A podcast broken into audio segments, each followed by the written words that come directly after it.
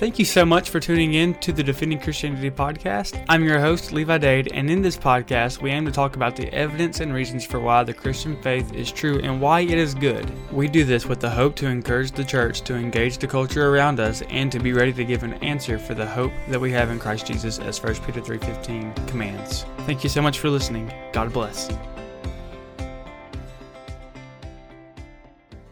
Welcome back to the Defending Christianity podcast. I'm your host, Levi Dade, and here we talk about the reasons for the faith that we have in Christ, and we do this with the goal of being able to give a reason for the hope that we have in Christ Jesus with gentleness and respect.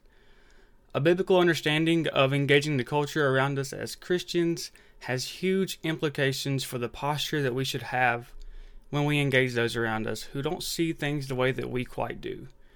It's no secret that our culture's hostility toward God, Christians, and the Bible has rapidly increased in the last 20 to 30 years. And this has caused confusion in the church and how it engages with the culture and with those who don't have a desire to live life how God designed it to be lived. Consequently, many of us in the church don't know how to have a conversation with someone who has an aversion towards God, and thus, some of us just don't engage at all. And instead, we keep ourselves surrounded by those who see life as we do now, this in itself is not a bad thing, but it, but how can we uh, live out the Great Commission and how can we preach Christ crucified to the lost if we don't engage those um, and put ourselves in the places where we can have these conversations? I'm not sure if we can. I'm not sure if we can if we don't have um, ways to shift our approach in a way that enables us to have these conversations at all. But luckily for us, there's been a game changer of a book written on the topic of cultural engagement to help us and, and encourage us as the church on how to engage and why it's biblical to do so. The title of this book is Cultural Intelligence Living for God in a Diverse, Pluralistic World, and it was written by Dr. Darrell Bock, who happens to be our guest today.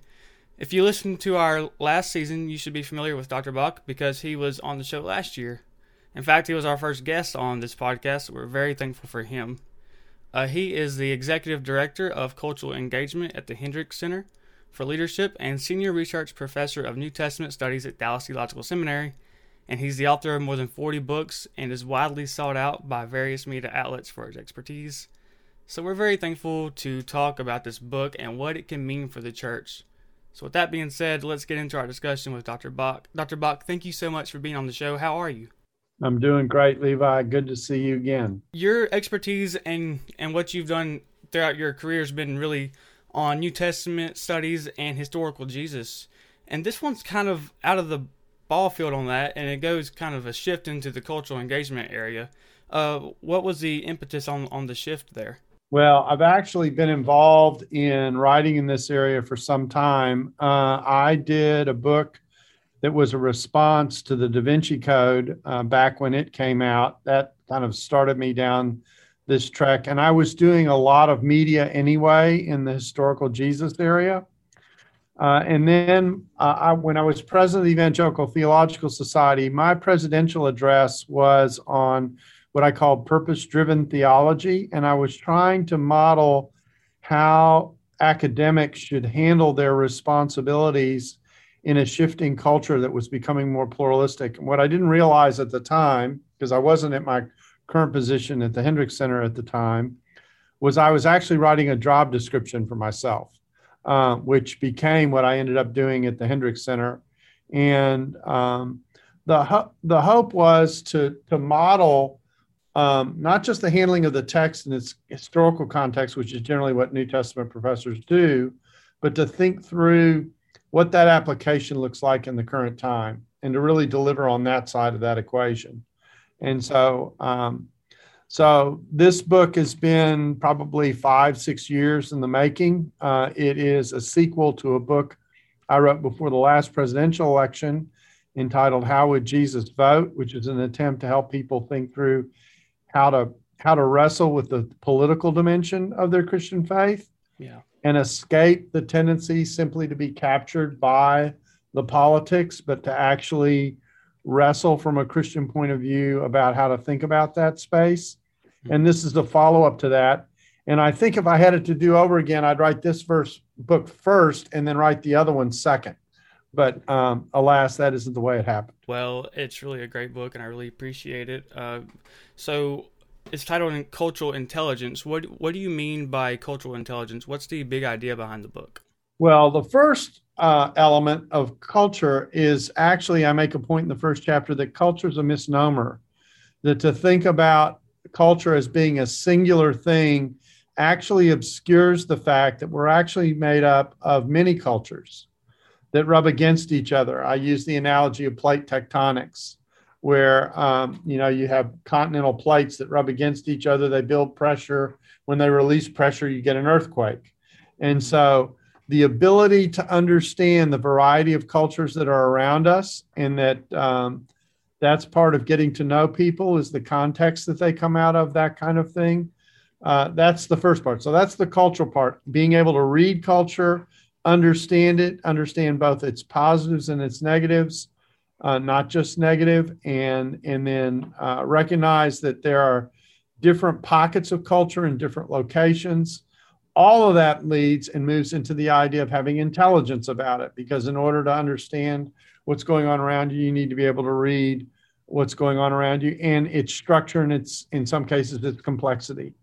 Um, and so this was a book to try and discuss how to view culture, how to approach culture from a biblical point of view, then how to engage with culture, how to engage with someone whose starting points are very different than your own, uh, how to have those kinds of conversations, that kind of thing. Mm-hmm. And then the last part of the book is about how to engage the Bible as a result, ob- observing that most seminarians are taught to go in, in one direction. You go from the Bible to life. And I'm making the case in the last chapter of most people read their Bible in the reverse direction. They have a situation in life. They're reading the Bible to see how the Bible speaks to where they are.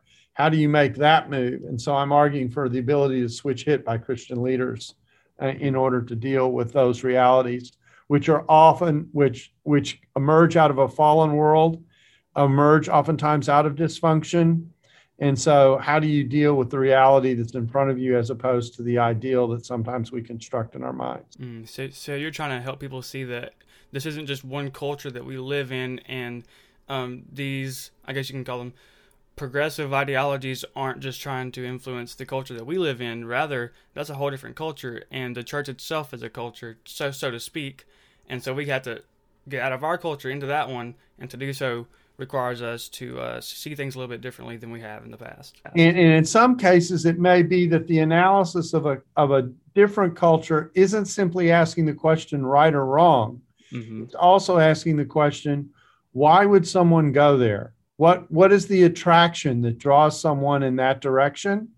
What is it trying to deal with? What does it have its finger on as a problem, et cetera? And I might not, I, I may or may not agree with their description of the problem. I may or may not agree with their prescription to the problem.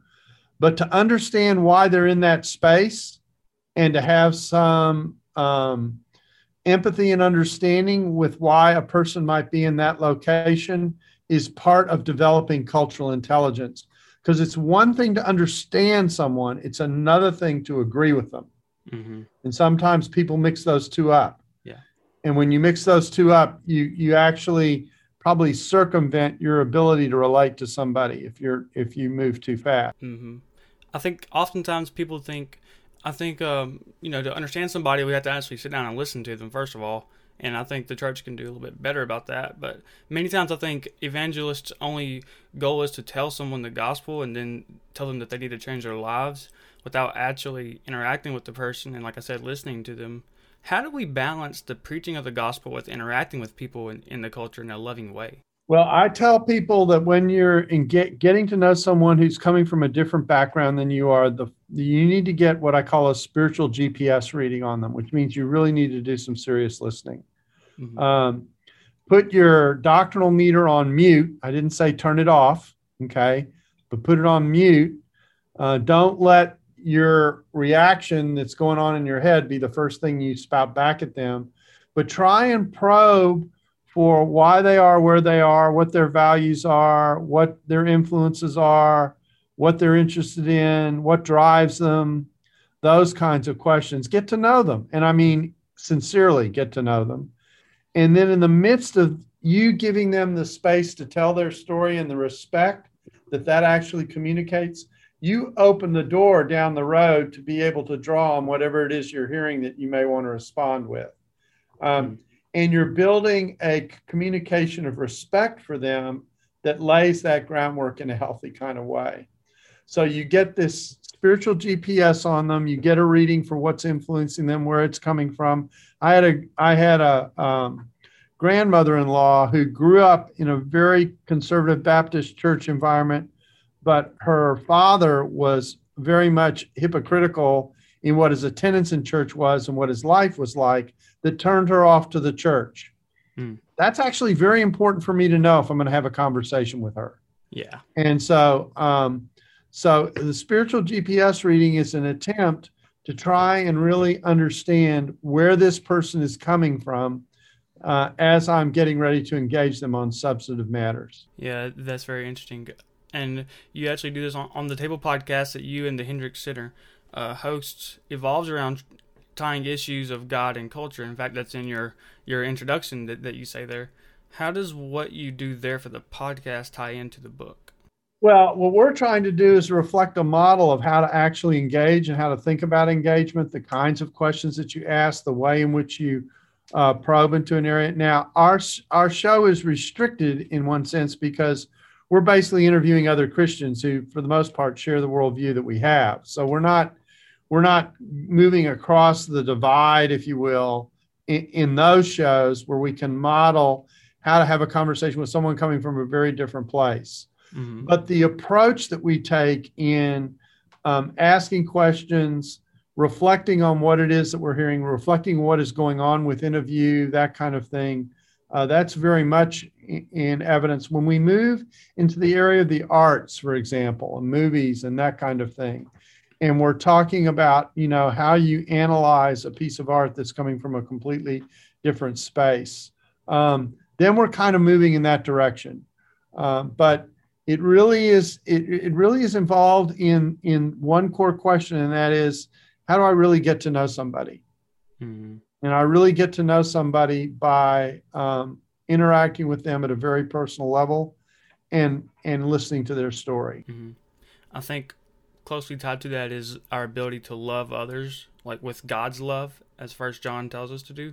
And so that love itself is going to give us the desire to know somebody, so that we can um, better reflect the love of God to them. Um, yeah, and it also is going to give you a little map of what the playing field actually is in the yeah. conversation, and that's that's actually what you're going for. You're trying mm-hmm. to understand as a person talks to you, what values are they signaling that could be connections and bridges to the gospel. Mm-hmm. You know, we tend to listen to people for where we agree or don't agree with them, and we're really looking for the stuff we don't agree with them so we can respond to them.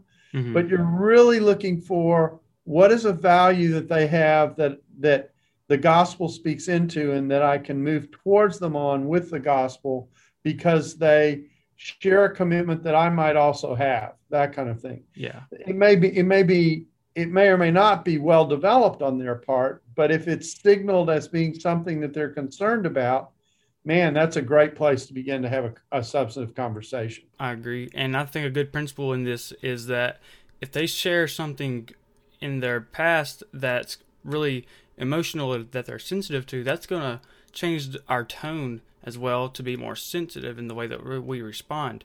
Whereas if you have like a more intellectual, um, boundary only, then you might not be as sensitive as somebody who had like a trauma or a hurt in the past, right? Right. Yeah, I, I often say people when you're doing this GPS work that I'm talking about, getting a GPS read on someone, you're really interested in a conversation. You're not interested in a debate. Mm-hmm. Yeah. So so you you talk a lot about culture wars. Can you explain what what uh, the culture wars are and, and how they can be harmful to the gospel? Well, I, I think that what's happened with the culture war is we've risked making people the enemy, and the people that we've risked making the enemy are actually the people who are a goal in the Great Commission. Mm. Great Commission is to go into the world and make disciples. It doesn't say go into the church and make disciples. Uh, and you're inviting people into a space to be connected with God so that they're able to live in a way that without that connection to God, they aren't able to live. So you aren't trying to make them Christians and then bring them into the church. Okay. You bring them into the church and you have them embrace the gospel so they can be, God can make them into the people he designed them to be. And so, so when we get things out of order, we create a problem. And when we view it as a, as a clash that's not a spiritual battle, but actually we put people on the other end as the, as the enemy, we actually are missing what's going on. So I say the metaphor needs to change from viewing someone who disagrees with me as an enemy who needs to be crushed. And they need to be seen in biblical terms, which is in Ephesians 6, our battle is not against flesh and blood, it's against spiritual forces, against principalities and powers. In fact, one of the phrases in the Greek is a cosmocrat. I th- and I like to joke if you think a bureaucrat is bad, you should meet a cosmocrat. anyway, so um, but the point here is, is that some it, is that there are spiritual forces that have people in their grasp. So they don't see the world as they ought to see it. They don't see their design as a human being as it ought to be seen. Mm. And you're in the you're actually in the role of trying to rescue someone who's in danger. Only the trick is they don't even realize they're in danger mm-hmm. because the forces that work on them are incognito. They don't see them, and in many cases, they don't even recognize them. Don't recognize them to be there. But it makes all the difference in the world if I view someone I disagree with as someone to be defeated and crushed versus someone who needs to be invited and rescued. Mm. And so, um, so I think the culture war has automatically put the church in a in a strong adversarial position in relationship to the people they're trying to reach, and you get what you pay for if you push people away, they're not going to be interested. You've got to be able to offer them something of substance uh, as you engage with them. And not only that you have something to offer, but you have to do it in a way that is inviting. Um, you know, it always strikes me as significant that somehow people on the fringe who were marginalized recognized they could approach Jesus. And so we need to be people of the same flavor. Yeah, definitely. And um, in the book, you actually give us a model for how we can see a really good and vivid biblical example of shifting from culture wars to actually how we can engage the culture. And you use two passages for the for the model. You use Acts 17 and Romans 1. What do these two passages tell us in terms of engaging the culture? Well, Romans 1 tells us where the culture is and it's it's not very good. I, I, I joke in the chapter that you read Romans one, and there's a very technical theological term for the status of the world that Paul lives in. It's the word yuck, and then I joke that we need to develop a yuckology, a study of of uh, of the yuck, um, and it's very direct. It's very clear. Um, you read the chapter and you say, Paul's watching our 10 o'clock news. Mm. Um, the world that he lives in and he's describing is very much the world that we live in and that we hear described every day. But when you go to Acts 17, where he actually speaks to people out of this culture, he's building bridges while challenging them at the same time. So he opens, he opens having looked at a series of idols. The Acts text tells us he's very provoked by watching and looking at those idols. He doesn't like idolatry. He knows idolatry is a mess. The attitude that he has in Acts 17 is exactly the attitude that you see described in Romans 1. And yet his opening line is, I see that you are very religious. Mm. Um, and you go, Whoa, where'd that inviting. come from? Yeah. yeah. yeah. In fact, I, I joke, you know, what are you smoking, Paul?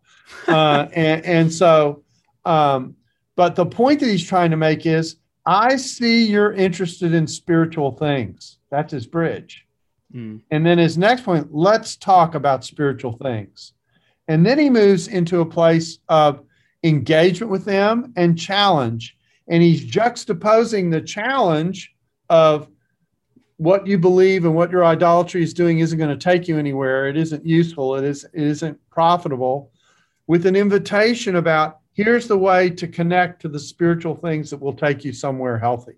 Hmm. Uh, and so he juxtaposes invitation and connection with challenge, and in the process presents the gospel or moves to, to, to present the gospel. Um, and and I think that's the way we should. I think it's a model for engagement. He builds a bridge first. Um, He signals a level of respect. I'm Mhm. glad you're talking and thinking about spiritual things. That's great. Let's talk about spiritual things in a little more detail. And then he goes there. Yeah, so he he does two things that you've already mentioned um, in in these opening minutes. Is that he uh, starts where they are. He he starts where they are, and then he um, finds commonality. Those are two really great ways to start conversations in a way that's not defensive on either side. Yeah, and the observation that you made is a very good one, and that is he starts where they are. He builds from where they think about the world, and then he tries to build a bridge to Christianity. Whereas oftentimes in our engagement, we are we are almost insistent that a person come to where we are and then understand. Mm.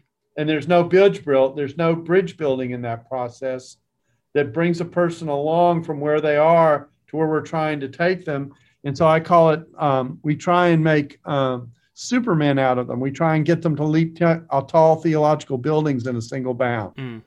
So we see where we start, where they are. That it's a more open of a conversation. We can we can um, get more done out of it. So what what's the contrast between that and starting at the gospel, or or um, differently, or starting where we are instead, or where we want them to be? The, the next thing to say, and I didn't say this so much in the book, I hinted at it more than, than said it, is I really think the place to start with the Gospels in Genesis 1 and rather than Genesis 3. Yes. And what I mean by that is, is that the gospel is a restoration exercise that takes us back to the way God made us to be in Genesis 1. Mhm. When you start at Genesis three, you're making um, sin sinner as their primal identity. Sin is the and, and sin is the focus of the conversation. Yeah. But the gospel's good news because it reconnects us to God. It reconnects us to having been made in the image of God. It reconnects us to the way we were designed to live, which was to be in fellowship with God. Now, Genesis 3 is important because that broke that relationship. But when you start in Genesis 1, you're not only starting where the story begins, you're also starting where the story ends because the picture of Revelation are people who are eternally connected to the living God the way they ought to be. Mm.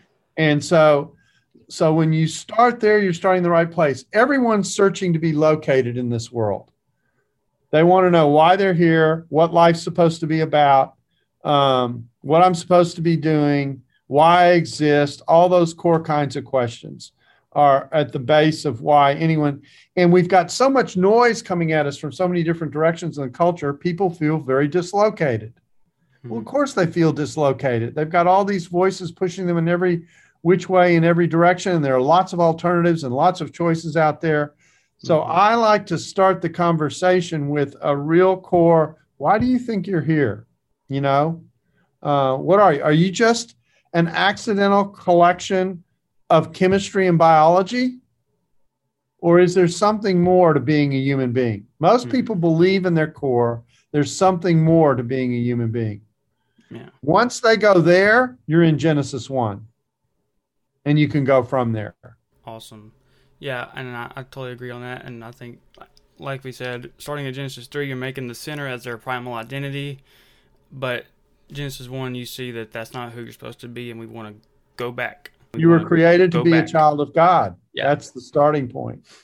And we were created in, in a, at a more corporate level, we were created male and female to collaborate together to manage this world that we live in well, which of course we're not doing.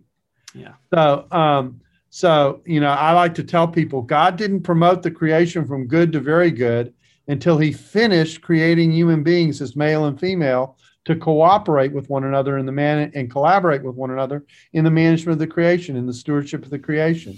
So that's another element of the Genesis one story that you tell. And of course, one of the things that salvation is designed to do is to not only reconcile us to God, it's to reconcile us to each other hmm so that that collaboration can take place in a healthy way as opposed to in a more destructive way. Thank you so much for joining us today on Defending Christianity podcast. I hope and pray that you were encouraged and strengthened in your faith. And if you're someone who's seeking truth, I hope and pray that you have gotten closer to that because Jesus is the truth. Join us next time on the Defending Christianity podcast. God bless.